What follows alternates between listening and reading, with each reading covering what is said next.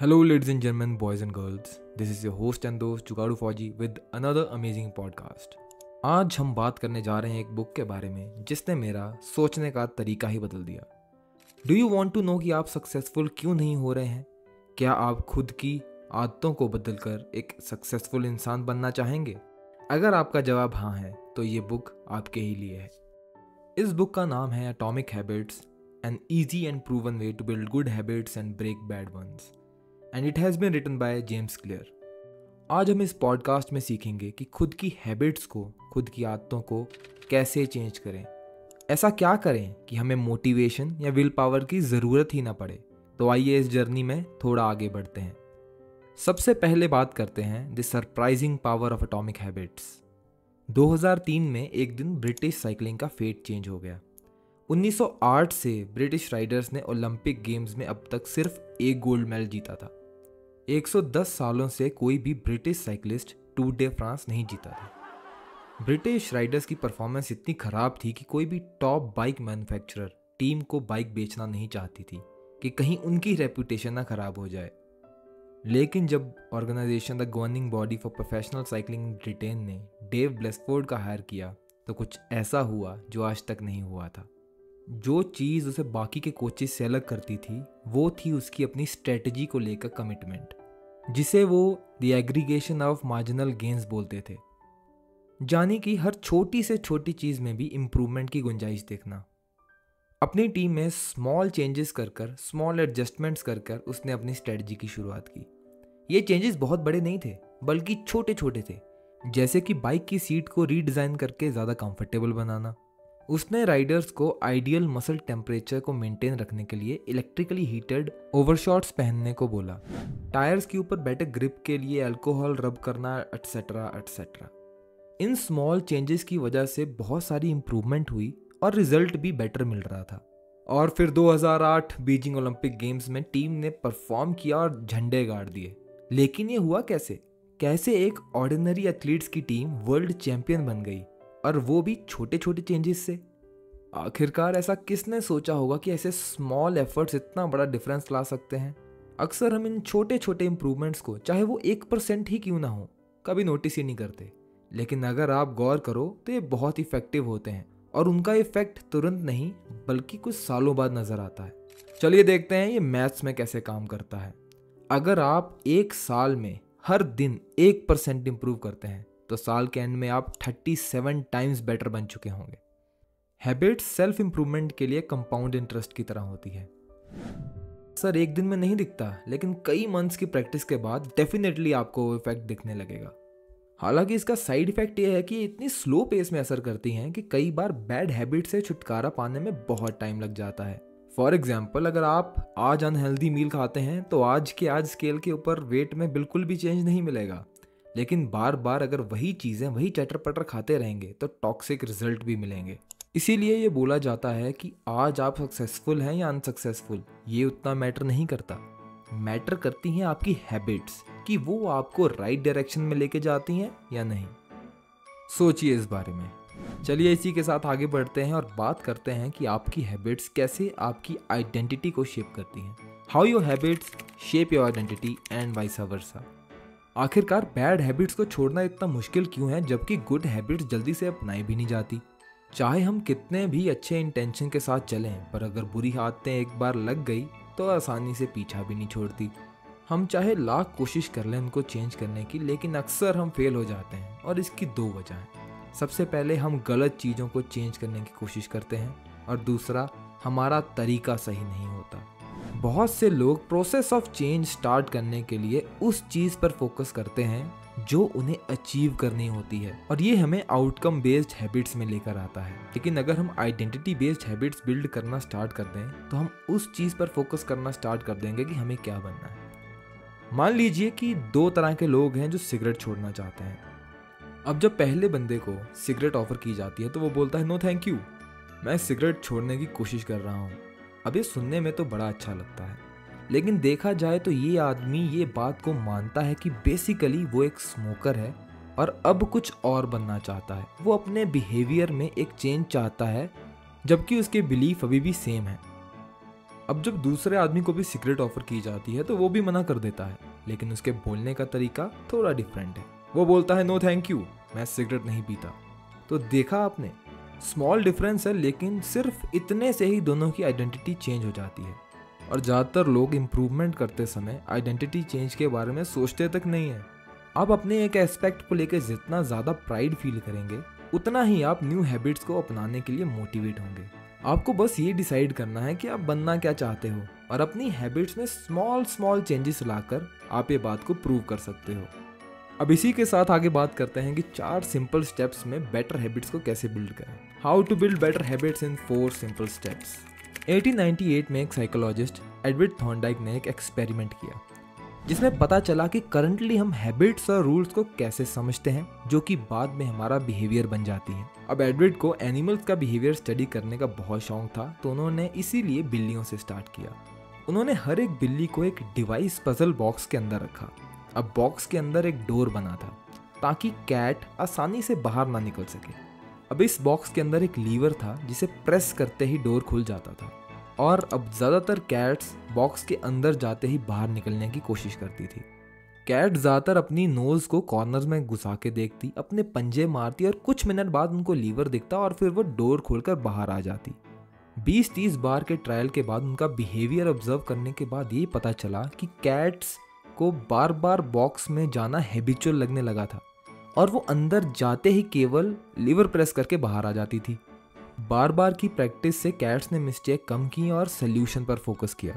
अब एडवर्ड इस स्टडी को कुछ इस तरीके से डिस्क्राइब करते हैं कि जो बिहेवियर सेटिस्फाइंग रिज़ल्ट देते हैं, हम उनको रिपीट करते हैं और जिनका रिज़ल्ट हमारे फेवर में नहीं होता हम उन बिहेवियर्स को अपनी हैबिट्स में शामिल ही नहीं करते। अब हम हैबिट्स क्रिएट करने की प्रोसेस को चार इजी स्टेप्स में डिवाइड कर सकते हैं। Cue see you craving response and reward cue हमारे ब्रेन को बिहेवियर स्टार्ट करने के लिए ट्रिगर करता है और एक रिवॉर्ड प्रिडिक्ट होता है इस काइंड की इन्फॉर्मेशन से। और क्योंकि क्यू जो है, वो रिवॉर्ड्स का फ़र्स्ट साइन है तो हमारा दिमाग हमें ज़्यादातर क्रेविंग की तरफ़ ले जाता है। क्रेविंग एक तरह से एक मोटिवेशनल फोर्स है। बिना किसी भी डिज़ायर के हम कोई भी एक्शन नहीं लेते। फॉर एग्ज़ाम्पल आपको सिगरेट स्मोकिंग की क्रेविंग नहीं है, बल्कि उस रिलीफ की क्रेविंग है जो सिगरेट पीने के बाद मिलती है। थर्ड प्लेस पे रिस्पॉन्स आता है। ये वही एक्चुअल हैबिट है जो हम बनाते हैं, जो किसी भी थॉट या एक्शन के फॉर्म में हो सकती है। चाहे कोई एक्चुअल रिस्पॉन्स हो या नहीं, ये डिपेंड करता है कि आप कितने मोटिवेटेड हैं। और फाइनली रिस्पॉन्स ही रिवॉर्ड लाता है। अब जो क्यू है, वो रिवॉर्ड को नोटिस करता है और क्रेविंग उस रिवॉर्ड की डिज़ायर रखती है और रिस्पॉन्स जो है, वो रिवॉर्ड अचीव करने में लग जाता है। अब अगर कोई बिहेवियर इन चारों स्टेजेस में किसी के लिए भी काफ़ी नहीं है तो मान के चलो कि वो कभी भी हैबिट नहीं बन सकता। Right right? चलिए अब आगे बढ़ते हैं और बात करते हैं the man who didn't look right मैंने एक बार एक लेडी की स्टोरी सुनी जो कि कई सालों तक पैरामेडिक की जॉब करती थी, जो एक बार एक फैमिली गैदरिंग में गई और वहाँ उसने अपने फादर इन लॉ को देखा तो बहुत ज़्यादा कंसर्न हो गई। उसने अपने फादर इन लॉ को बोला कि उसको उनकी कंडीशन कुछ सही नहीं लग रही है, इसलिए उनको तुरंत हॉस्पिटल जाना चाहिए और फिर इस बात को मानकर उनको हॉस्पिटल लेके जाया गया और आप विश्वास नहीं करोगे, कुछ ही घंटों में उनकी एक सर्जरी की गई और जिससे ये पता चला कि उनकी एक मेजर आर्टरी ब्लॉक थी। जिससे उनको कभी भी हार्ट अटैक आ सकता था। उस लेडी की अलर्टनेस की वजह से उस ओल्ड मैन की जान बच गई। अब ये जो ह्यूमन ब्रेन है, ये एक प्रिडिक्शन मशीन की तरह है। ये हर एक स्मॉल डिटेल को ऑब्ज़र्व करता है। ये हर टाइम ऑब्ज़र्व करता है कि आपके आसपास क्या चल रहा है। जो काम आपकी हैबिट में शामिल है, जैसे कि पैरामेडिक एक पेशेंट का फेस देखकर समझ जाता है कि अटैक आने वाला है। उसी तरह से आपका ब्रेन भी ये नोटिस करने लगता है कि क्या चीज़ आपके लिए इंपॉर्टेंट है। और जितनी आपकी प्रैक्टिस बढ़ेगी, आप खुद ही उन क्यूज़ को ऑब्ज़र्व करना शुरू कर देंगे, जो कि सर्टेन रिजल्ट्स को प्रिडिक्ट करती है। वो क्यूज़ जो हमारी हैबिट्स को इतना कॉमन बना देते हैं कि हमें नज़र भी नहीं आते, लेकिन नई हैबिट्स बनाने से पहले हमें अपनी करंट हैबिट्स पर ध्यान देना होगा। वैसे ये थोड़ा मुश्किल काम है, क्योंकि ये इतनी पुरानी होती हैं कि ऑटोमेटिकली हैबिट्स बन जाती हैं। और इसमें बिगेस्ट चैलेंज है जो आप एक्चुअल में करते हो, उसके बारे में अवेयर होना। और ये करने के लिए आपको अपनी डेली हैबिट्स की एक लिस्ट बनानी पड़ेगी। और जब आपके पास एक फुल लिस्ट बन जाए तो हर एक बिहेवियर को स्कैन करो। फिर खुद से पूछो कि क्या ये हैबिट अच्छी है, बुरी है या न्यूट्रल बस अपनी हैबिट्स को स्कोर करो। कुछ भी चेंज करने की ज़रूरत नहीं है। आपको बस एक्नॉलेज करना है कि आप क्या करते हो। और फॉल्ट के लिए खुद को ब्लेम मत करो और ना ही सक्सेस के लिए खुद को प्रेज करो। तो बिहेवियर चेंज का प्रोसेस हमेशा अवेयरनेस से स्टार्ट होता है। अब इस जर्नी में थोड़ा आगे बढ़ते हैं और बात करते हैं the best way to start a new habit जो कि बहुत ही इंपॉर्टेंट है एंड आई प्रॉमिस यू आपको बहुत मज़ा आने वाला है। तो ये बात 2001 की है जब ग्रेट ब्रिटेन में कुछ रिसर्चर ने दो हफ्तों के लिए 248 लोगों पर बेटर एक्सरसाइज हैबिट्स बिल्ड करने के लिए एक रिसर्च कंडक्ट किया था। जो फ़र्स्ट ग्रुप था, वो एक कंट्रोल ग्रुप था, जिन्हें बस ये ट्रैक रखना था कि वो हफ़्ते में कितनी बार एक्सरसाइज करते हैं। अब जो सेकेंड ग्रुप था, वो एक मोटिवेशनल ग्रुप था। उन्हें ये बोला गया था कि वो अपनी एक्सरसाइज को ट्रैक करें और एक्सरसाइजेस के ऊपर कुछ बुक्स भी पढ़ें। इसके साथ साथ रिसर्चर्स ने उनको ये भी बता दिया था कि वर्कआउट करने से कॉर्नरी हार्ट डिसीज़ का रिस्क कम होता है और हार्ट हेल्थ इंप्रूव होती है। अब जो लास्ट और थर्ड ग्रुप था, उनको भी सेकेंड ग्रुप की तरह सेम डाटा प्रेजेंट किया गया था। इसका मतलब है उनको भी इक्वल लेवल की मोटिवेशन मिली थी। पर उसके साथ साथ उनको एक और टास्क मिला था। एक प्लान बनाने के लिए भी बोला गया था कि उन्हें कब और कहाँ एक्सरसाइज करना है। अब इसको और स्पेसिफिक वे में करने के लिए थर्ड ग्रुप के हर एक मेंबर ने लिखा। अगले नेक्स्ट वीक के अंदर मैं एटलीस्ट 20 मिनट की हार्ड एक्सरसाइज करूँगा। इस दिन, इस टाइम और इस जगह पे करूँगा। अगर फ़र्स्ट और सेकंड ग्रुप की बात करते हैं तो इनमें से 35 टू 38 परसेंट लोगों ने इस हफ़्ते में कम से कम एक बार वर्कआउट किया। और अगर बोला जाए तो इन लोगों के ऊपर मोटिवेशन प्रेजेंटेशन का कोई भी खास असर नहीं हुआ था। लेकिन थर्ड ग्रुप में 91 परसेंट लोगों ने हफ़्ते में एक बार तो वर्कआउट किया था और जो सेंटेंसेस उन्होंने लिखे थे, उसको भी पूरा किया था। अब जो एक पेपर के ऊपर जो स्टेटमेंट लिखी गई थी, इसे रिसर्चर्स इम्प्लीमेंटेशन इंटेंशन बोलते हैं। कि एक प्लान जो आप पहले से बनाकर रखते हो कि आप कब और कहाँ एक्शन लोगे। बहुत सारे रिसर्चर्स ने प्रूव किया है कि इम्प्लीमेंटेशन इंटेंशन हमें अपने गोल से कनेक्टेड रहने में बहुत हेल्प करते हैं। अब लाइफ में बहुत सारे लोगों को ये लगता है कि उनके पास कोई मोटिवेशन नहीं है। पर एक्चुअल रीज़न ये है कि वो अपने गोल को लेकर क्लियर ही नहीं है। अब कब और कहाँ एक्ट करना है ये ऑब्वियस नहीं होता, लेकिन बिहेवियर का फ़र्स्ट लॉ है कि इसे ऑब्वियस बनाना। अब ऑब्वियस होना एक प्रैक्टिकल तरीका है ताकि आपको अपनी हैबिट्स के लिए क्लियर क्यूज मिल सकें और आप एक प्लान डिज़ाइन कर सकें कि कब और कहाँ एक्ट करना है। अब इसी के साथ थोड़ा आगे बढ़ते हैं और बात करते हैं। Motivation is overrated and environment often matters more अब ये बात है बॉस्टन के मैसाचुसेट्स में, जहाँ एक जनरल हॉस्पिटल में एक प्राइमरी केयर फिजिशियन एने को एक क्रेजी आइडिया आया। उसे लगता था कि वो हॉस्पिटल स्टाफ और विजिटर्स की ईटिंग हैबिट्स को बेटर बना सकती है। और वो भी बिना किसी का मोटिवेशन चेंज किए बिना और बिना किसी डिस्कशन के। तो उसने अपनी कॉलीग के साथ मिलकर हॉस्पिटल के कैफेटेरिया का चॉइस आर्किटेक्चर चेंज करने के लिए एक सिक्स मंथ स्टडी कंडक्ट की। सबसे पहले तो उन्होंने अरेंजमेंट ऑफ़ ड्रिंक्स को चेंज किया। रेफ्रिजरेटर कैश रजिस्टर के पास रखे थे और उनमें पहले सिर्फ़ सोडा रखा होता था। और इन्होंने उस सोडा के बदले वाटर बॉटल्स रखवा दी।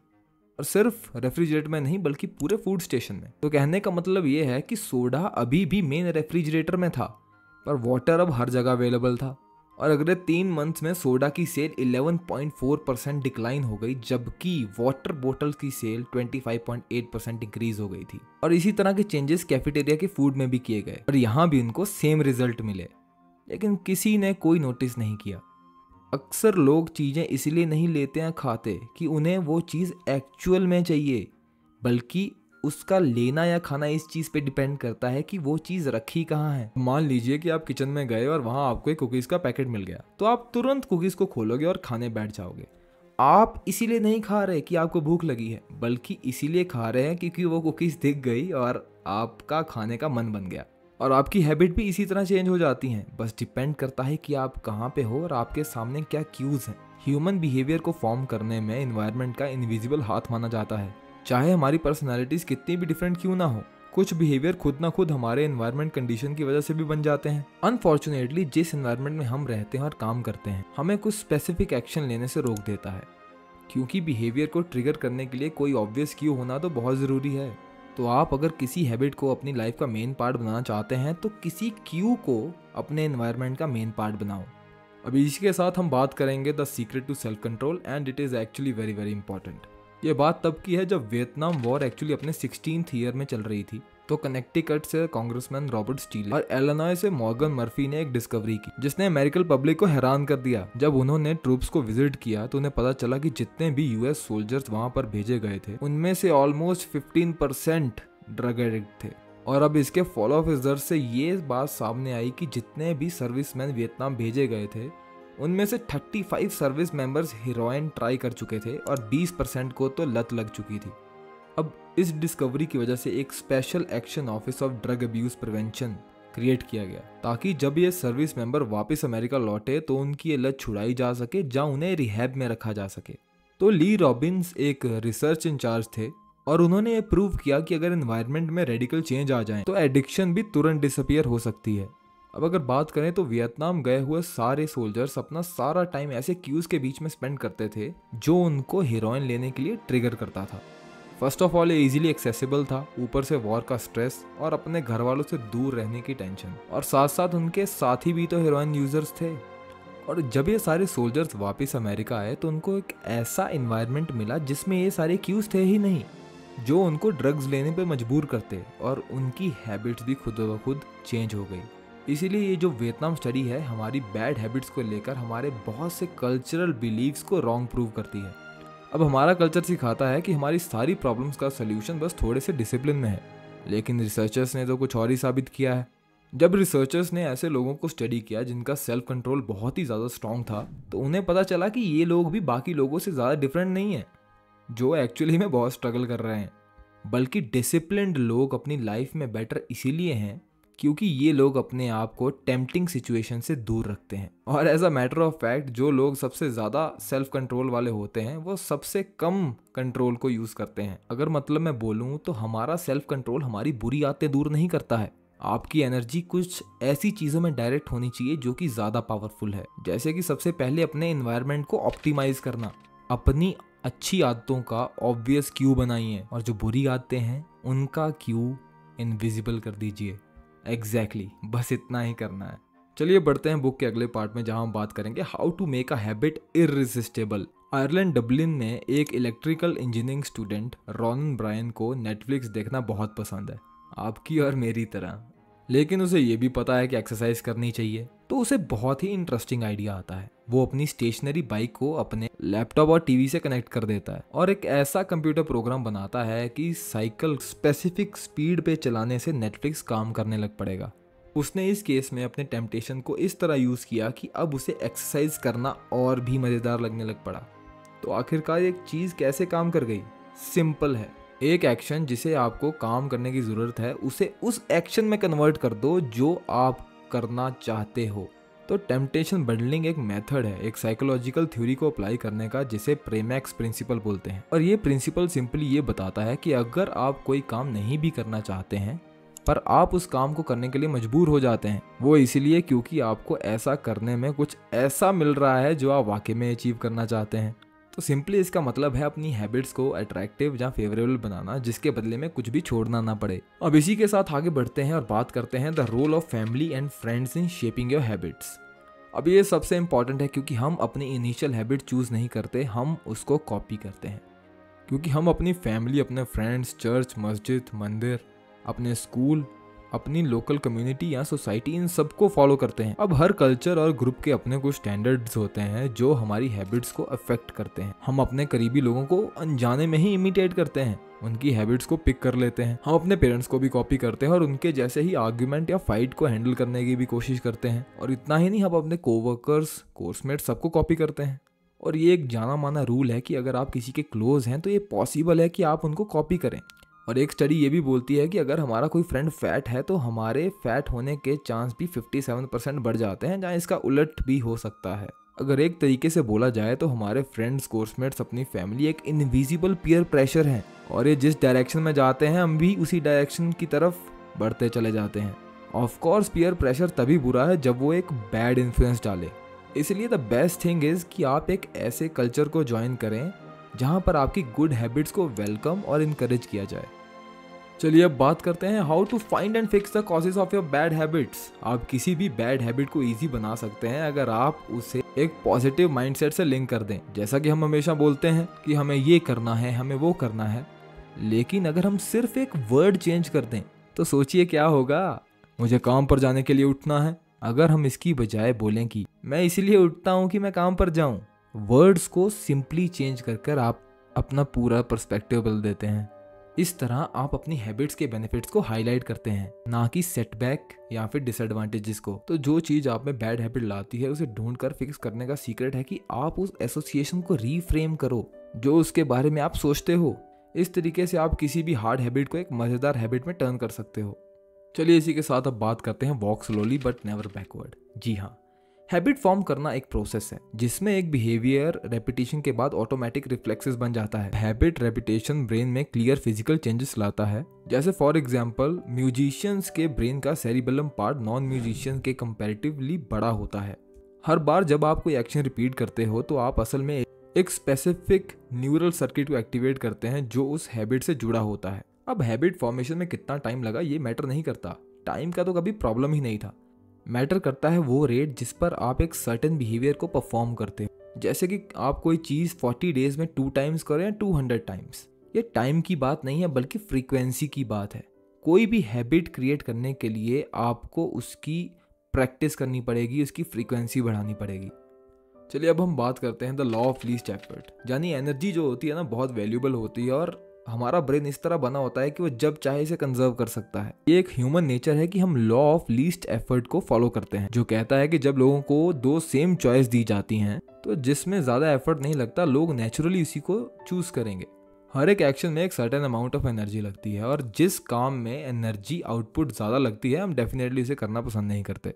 अगर आप एक अलग सेंस में देखें तो हैबिट सिर्फ़ एक ऑब्स्टेकल है उस चीज़ के बीच में जो आप चाहते हैं। फॉर एग्ज़ाम्पल डाइट एक ऑब्स्टेकल है फिट होने के लिए मेडिटेशन एक ऑब्स्टेकल है, मन की शांति के लिए एटसेट्रा एटसेट्रा एटसेट्रा आप एक्चुअल में हैबिट से प्यार नहीं करते, पर उस आउटकम से करते हैं जो कि ये डिलीवर करता है. पर अगर हम सब लोग इतने लेजी हैं तो कुछ लोग कैसे मुश्किल गोल्स को भी अचीव कर लेते हैं? इसका एक्चुअली में सोल्यूशन है कि ऐसा एक एनवायरनमेंट क्रिएट किया जाए जहाँ पर राइट चीज़ें करना हमेशा इजी हो. इस तरीके से आप फ्रिक्शन ऑफ़ ऑब्स्टेकल को कम कर पाओगे. जैसे मेल डिलीवरी शॉपिंग के फ्रिक्शन को कम करती है, जैसे डेटिंग एप्स सोशल इंट्रैक्शन के फ्रिक्शन को कम करती है इसी तरीके से। तो कहा जाए तो हमें ऐसे तरीकों को एक्सप्लोर करना है जो हमारे गुड हैबिट्स से जुड़े हुए फ्रिक्शन को कम करें और हमारी बैड हैबिट से कनेक्टेड फ्रिक्शन को इंक्रीज करें।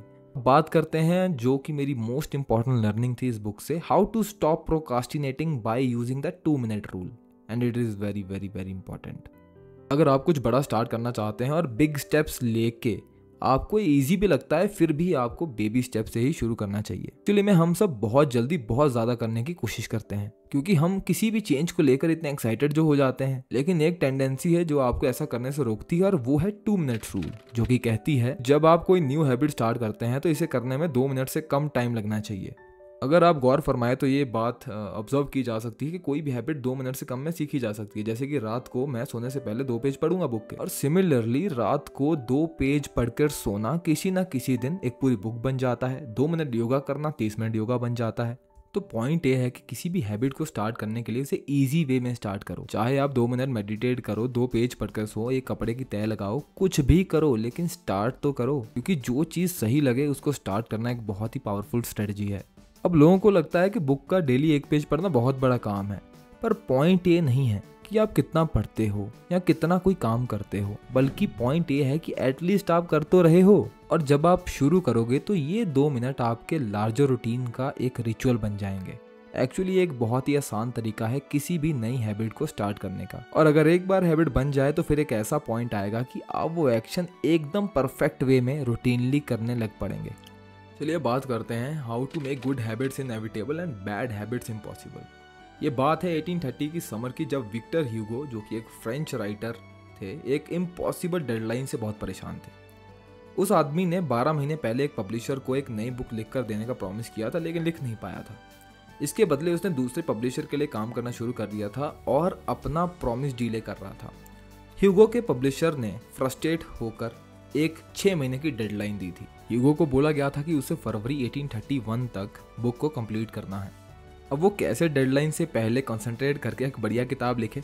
लेकिन ह्यूगो ने एक अजीब ही काम किया। उसने अपने सारे कपड़े एक असिस्टेंट को दिए और बोला कि भाई इनको लॉक करके रख दो।